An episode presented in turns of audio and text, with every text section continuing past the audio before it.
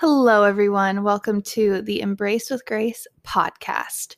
Um, if you've been listening to my other episodes, then you know, especially if you listened to episode one, Kellen was such a sweetheart and literally walked around the house and helped me find the quietest, least echoey place to podcast, which was in our closet because there's clothes everywhere. And it's not a huge closet, but it was big enough to put two little chairs and kind of a little um, side table with my little setup. But I am literally almost nine months pregnant and I don't fit in the closet anymore. You guys, I don't fit in the closet anymore. I obviously can go in and get my clothes and everything, but those chairs, it's my belly has just gotten in the way now to where I can't sit comfortably in a lot of places. So, that being said, I am actually podcasting today from our living room. If I look out the window, we have about two feet of snow out there because there was a crazy storm that came in the last 48 hours. And it really just stopped snowing. I mean, a couple hours ago. So it's been snowing hardcore. This is hardcore for me. If you're from a very cold climate and a snowy climate, then you're probably laughing at me. But I'm new to this. I was born and raised in Southern California. So I'm like, what do I do? I don't know what to do.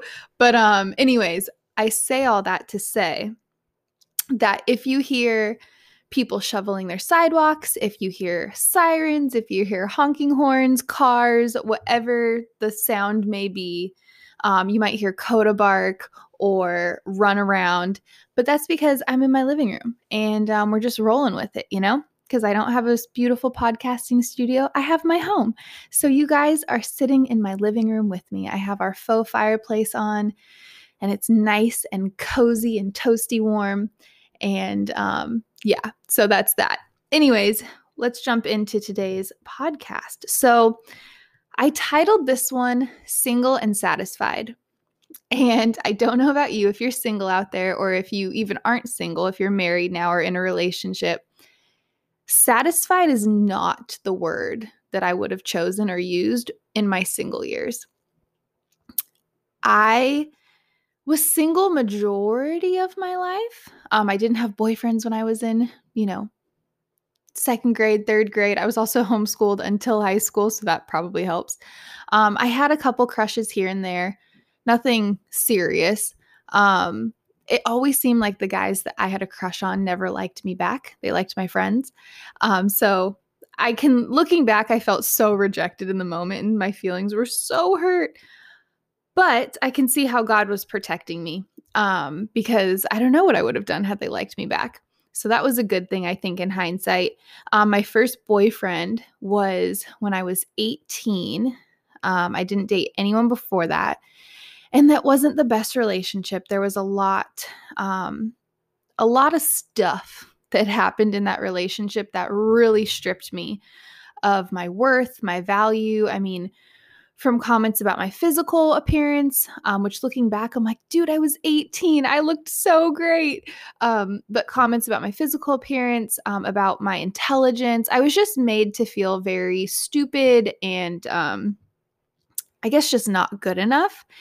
And I can see now in hindsight that that was more a reflection of their insecurity, not my actual value. But you know, when you're in a relationship, especially if it's your first one or if it's an important one, you do the relationships that matter to you. You tend to look, you tend to really view yourself through that lens. Well, this person says they love me and they're treating me like this, or they think that I'm this way or that way. That must be true because on my end, I was like, well, I would never tell someone I love something that wasn't accurate. So they must be telling the truth when they're saying all these things. And my self esteem just went so far down the toilet. Um, and it was such a bummer. And that relationship was 18. And honestly, guys, it took me 10 years till I was 28. I met Kellen when I was almost 29. And some of you might be much younger, some of you might be older, and some of you might be my age exactly. But I always thought I was going to meet my husband, or at least a person I was going to spend my life with, earlier than that, far earlier than that. And my parents got married when they were 24 and they never projected anything on me. But I think just seeing, like, oh, they got married and had kids and this was how their life was, mine will go somewhat similarly. And then 24 came and went, and I was like, I don't feel ready to be married. And I also was just, I had so much that I guess I don't want to say baggage because I don't necessarily like that word, but it kind of was baggage. I had so much that I was carrying around from that initial relationship that led me to make poor decisions in other dating relationships after that that really, really messed with my self worth, with my identity, with my value just as a human being and as a woman. And it took 10 years of kind of, I guess, pain. I feel like I could have gotten past it sooner, but I just didn't know how. And I think instead of running to God, I kind of ran a- away from God because it just everything hurt so much. And I was like, I just don't want to hurt anymore. And in my mind, I was like, if I run to God with this, He's going to want to point out all these things and I'm going to have to face really uncomfortable situations and you know there was just it was so multifaceted that i decided i don't i don't want to go to god because i'm not ready to feel yet. So then in turn i got really hard hearted and then that led to not making other good decisions and finding myself in and I didn't date very much but finding myself in a relationship or two after that where it really was more just cool like you're really nice and we'll just text a little. And then it's like how did I get to this point? Have you guys ever been in a relationship where you're like or anything, maybe even a job where you're like, this was supposed to be temporary, or like, I was never supposed to be here to begin with. And then all of a sudden you find yourself a year down the road, or five years down the road, or seven years. Down.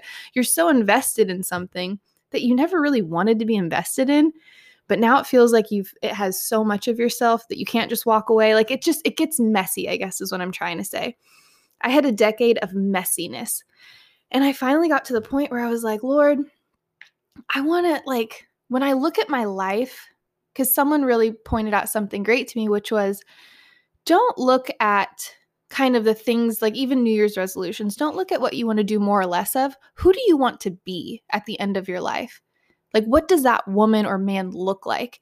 And I remember I sat down and, you know, got really detailed. And a lot of the things that I wanted to be where I wanted to be like a woman of faith. I really admired women that I would see, and even men, but women because I could relate more, who were full of grace and just had a soft tongue.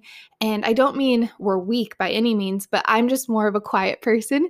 So as much as I love the fire, you know, the firecrackers and like the powerhouses like Christine Caine and Joyce Meyer, I don't necessarily think that I am that powerhouse. I think God gave me different giftings.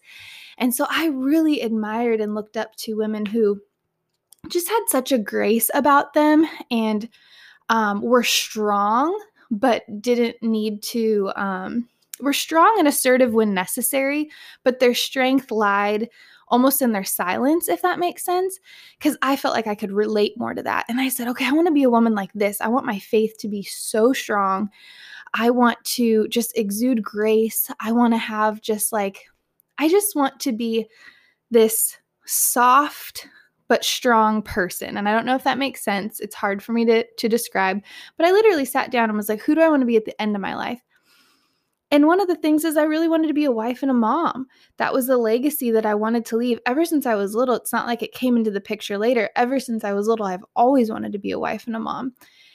And I really wanted to have a godly marriage. I wanted a God centered marriage where we would pray for each other and encourage each other and have godly relationships. And, you know, I just, I wanted all these things. And I really had to get to a point, and it was again, honestly, when I was 27, 28, but especially 28, where I really sat down with God and I was like, Lord, I am so not satisfied being single. I don't want to be single anymore. I want to meet my husband. I'm coming up on 30. I know that that's not old, but it's older than I thought I would be. And one thing I did always say was I'd rather be married happily from like 40 to 80 than get married at 23 and do the life that, quote, I'm supposed to do or that I saw other people do, but then be divorced by like 30 or 33 and then and there's no shame i'm not i'm not um, knocking anyone who has ever walked through that. I think divorce is the most honestly one of the most painful things because i i think people look at death like the death of a loved one as one of the most painful things and i agree with that but i almost would argue that divorce is worse because you're it's the death of a relationship that will never be the same again. And so basically all that being said, I remember that's how that's one thing that kind of helped me in my single years was, you know what though, it's going to be worth the wait. The longer I wait, the more it will be worth it, the more I'll, I will appreciate it. And I just remember sitting and getting just really honest with God about just my singleness. And I remember him asking me a few questions, and I just thought that I would share that experience and ask them maybe to you if you're single, or maybe this will help you reflect on when you were single so that um, you can just have an extra dose of gratitude for the relationship and the marriage that you're in now. But I remember telling God I just wasn't satisfied. And he asked me, Well, what is satisfaction to you? And I was like, Huh. Well, being married. But he kind of walked me through it more where I just want to encourage you, if you are single, to get really specific. What would satisfy your soul in a relationship? Why are you unsatisfied being single? And I kind of got the picture of if you're like walking around saying, oh, I'm starving, well, that leaves, that's a lot of gray area for someone to come in with any genre, any kind of food. You know what I'm saying? Like, if you're just like, I'm so hungry, I just want to eat, I'm just hungry for a meal well, if you're not specific about what kind of meal you want to eat, you could get a whole range of things. Someone could come up to you with like a chocolate cake, which might taste good, but there's no nutrients, there's no longevity. The next morning, you're going to be starving again. Someone could come up to you and give you a meal delivery plan, you know, where, hey, this is good for six months. Um, but I just really think that there's power in being specific. And so I had to get really specific and be like, okay, well, what is satisfaction to me? Like, what is satisfying? What's unsatisfying about being single? Well, I hate being alone. Well, why do you hate being alone? You know, and I had to really deep dive into all these areas. But when I really got down to it, I was like, I think satisfaction in a marriage to me would be these things. And I wrote down things that were important to me that I wanted in a marriage. And I think that that was very helpful because then it when you get really specific about what you want, what you don't want gets really really blatantly in your face. If you're not so again, if you're just walking around being like, "Oh, I'm hungry." Well, anyone that has anything to offer you that you can like consume and put in your mouth, you're going to go for it. But if you're like, "Ooh, this is construct your perfect meal," is what I'm trying to say out of life. So if you want something, you know, if I got really honest, well, it's like, okay, well, what do you want to eat? Well, I would like, I'm in the mood for pasta today. So then anything that comes along that's not pasta is easier for me to turn down because I'm like, nope, I know what I'm looking for. I know what I'm looking for. I hope this makes sense because I realize that this is kind of a funny analogy, but I hope this makes sense. Um, the second question that he asked me that just, oh my gosh, I felt like I got knocked out and not in a bad way, but it was just like, oh, like a punch to the gut was Brittany, do you believe you're enough on your own? And I was like, whoa. And I told you guys, you know, at the beginning of this that that first relationship really set a catalyst for me to not feel like I was very valuable or very worthy of love or worthy of a certain type of man or marriage or relationship or whatever it was. So, for God to ask me, Do you believe you're enough on your own? I had to get really honest and I was like, Shoot, no. I do think there's a part of my identity and probably a big part wrapped up in looking for a husband and looking for someone else to validate and place value on my life. I was looking for someone else to make me feel worthy of love and whatever else. Now, when you get married, does that person do all those things for you? They do inevitably. Like when Kellen committed to me for the rest of his life and the rest of my life, of course that makes me feel wonderful. That makes me feel so valued and so um, loved and so protected. But the thing is, the difference was my heart posture. Prior to just getting alone with God and in my singleness and in my loneliness and really dealing with these things, had I not done that when I met Kellen, he would have had such a heavy job that was never his responsibility to have because I'd be looking to him for, hey, tell me who I am. Tell me I'm valuable. Tell me I'm worthy of love. Remind me, remind me, remind me. Because the thing is, when it's when your source isn't coming from God that is completely unlimited and it's coming from man, well, as I mean, even myself, men and women, we're not meant to complete each other like that. We're just meant to complement each other. And I just know from experience that it would have been and we've got we've and Kel and I have slipped into the, these things and then we've recalibrated. But when you are looking to someone else to be your identity, be your worth, complete you, all of that, they're going to fail you. And that blow hurts so much because the thing is, initially, we can usually, we're pretty good about being there for one another. But then that one time that they slip up, or that one time, all of a sudden, it is so, all of a sudden, it is so much more devastating than it should have been because you're getting it from the wrong place. But if you're already full and you already know your identity, you know your worth, you don't need that person to complete you, but you choose to love them, they choose to you to to love you and you just complement each other. Well, when they fall short, you will look at them with so much grace. It's not it's not an excuse for bad behavior, but you'll look at them with so much grace and be like, that's okay. God is my source. I'm not looking to you. Basically, when they fail, it doesn't um, it doesn't paralyze you. And Kellen read this quote to me the other day, and I was like, "Oh my gosh, that's so good! I have to write it down." But it's by a doctor, um, Dr. Wayne Dyer, and it says, "You can't be lonely if you like the person you're alone with." And initially, I was thinking others because I think often we're like, you know, we think of other people, but it says you can't be lonely if you like the person you're alone with. And to be perfectly honest, there was a long time that I didn't like who I was.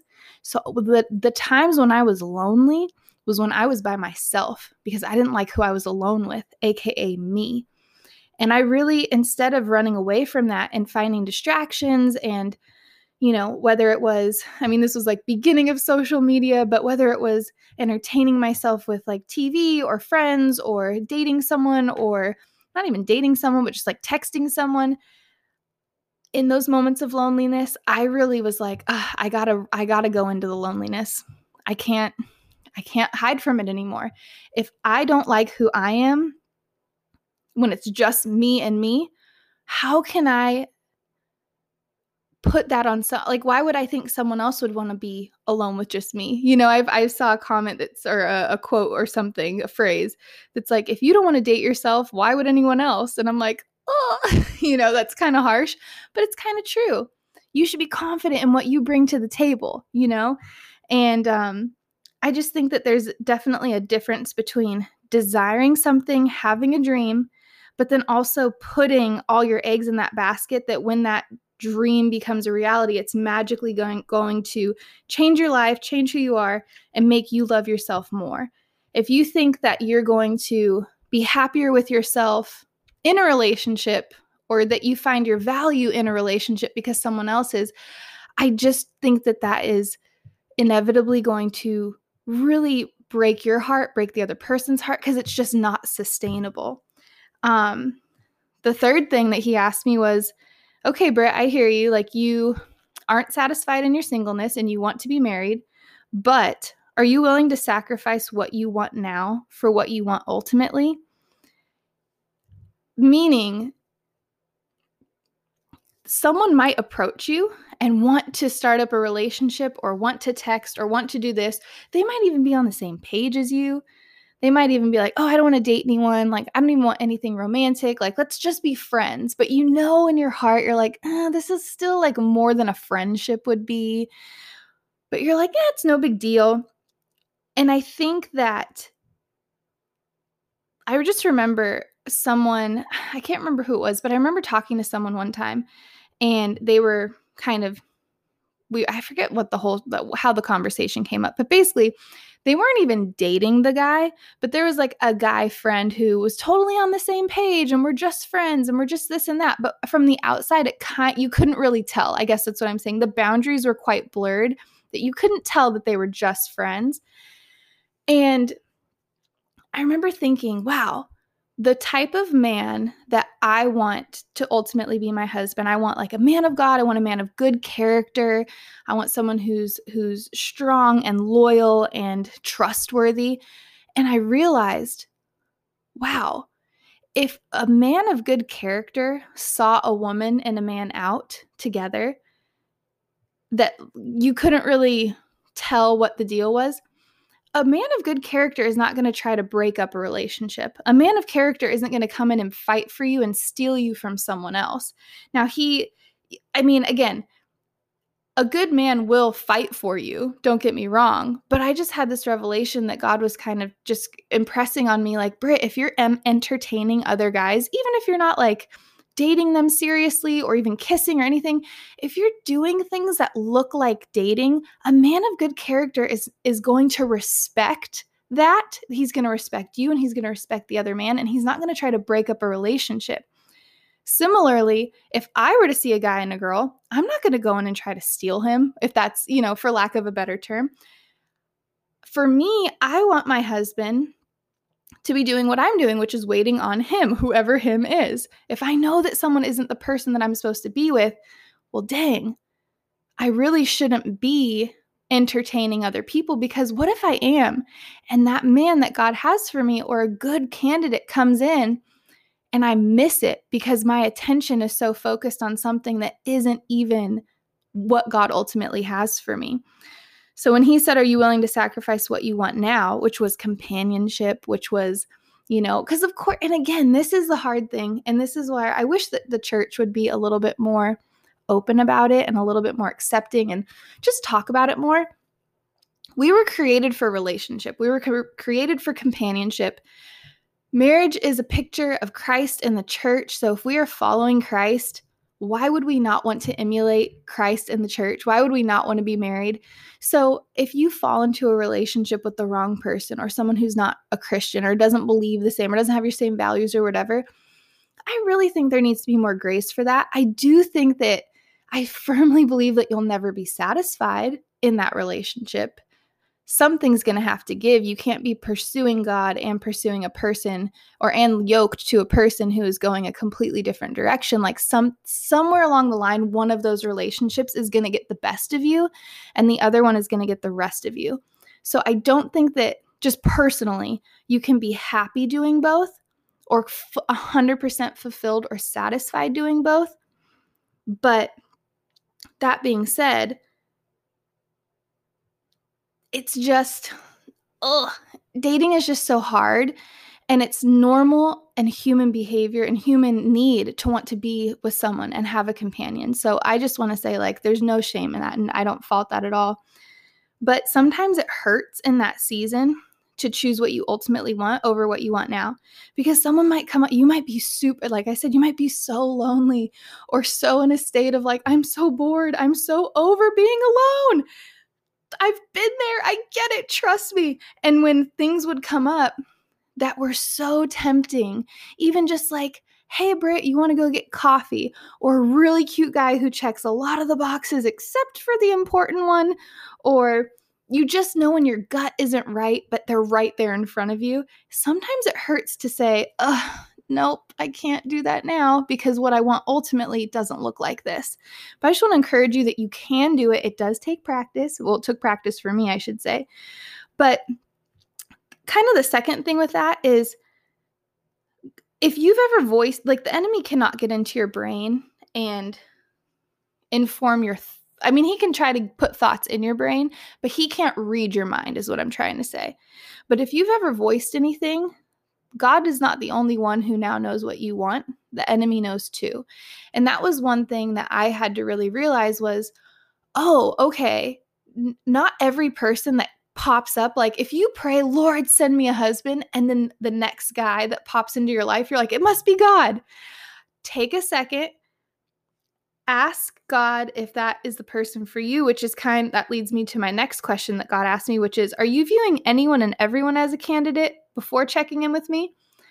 And even when I decided, oh, I want to date a Christian guy who has my beliefs, like shares my beliefs, understands them, who will push me towards the direction that I want to go in, doesn't make anyone else bad or wrong. I just, for my life, I was like, God, I really want someone who's going to encourage me and push me in that direction. And he was like, Well, are you checking with me or not? And it was true where I'd be like, Lord, this is what I really need. And then what I thought I needed popped up. So it's like, God, I'm looking for a husband. And then at church, even, right? What, what, he's a Christian. Like it's, it must be God. Are you checking in with God before you pers- pursue something? Because the enemy also knows your desires if you've ever voiced them. He also knows what you want. And so he will send his own candidates to distract you, to trip you up. They'll look like the right thing. And then all of a sudden you'll be like, wait, why is this feeling off? I thought this was so right.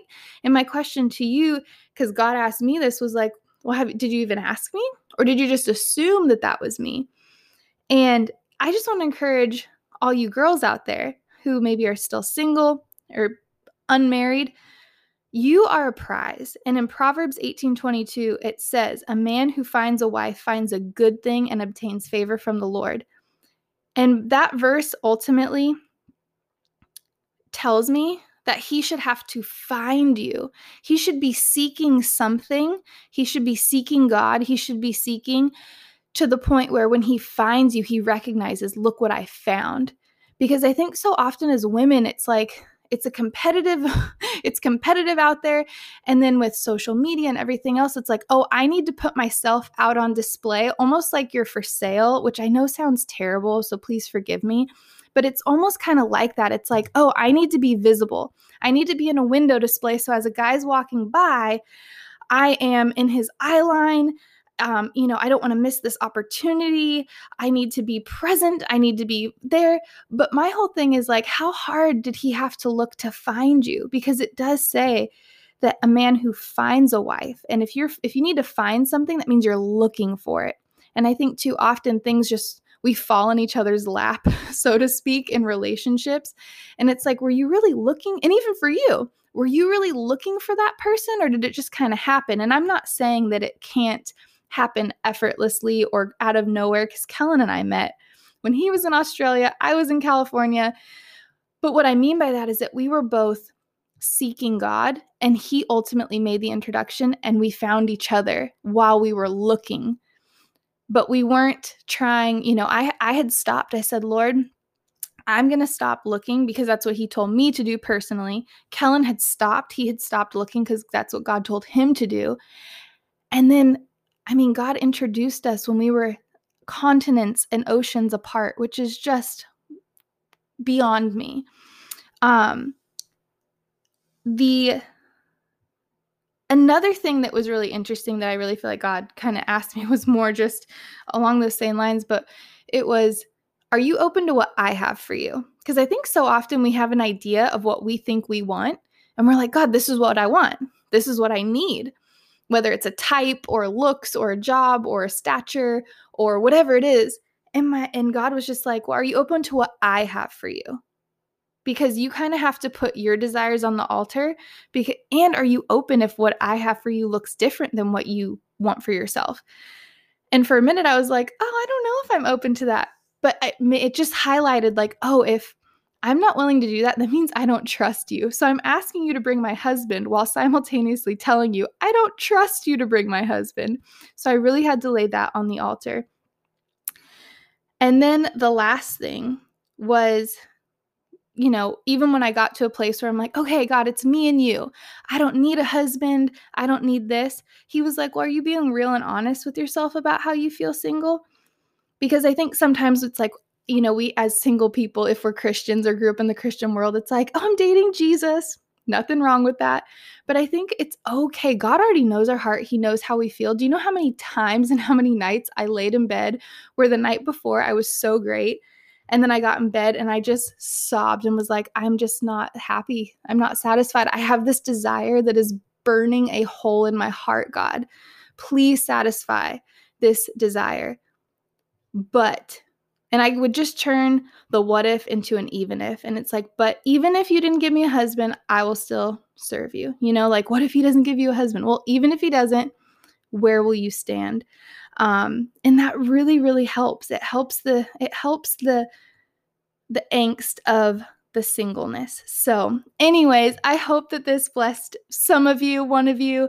Um, I love you guys so much, and I will see you next time. And if you're single, I'm praying that you get the desires of your heart in God's perfect timing with the right person. I love you guys.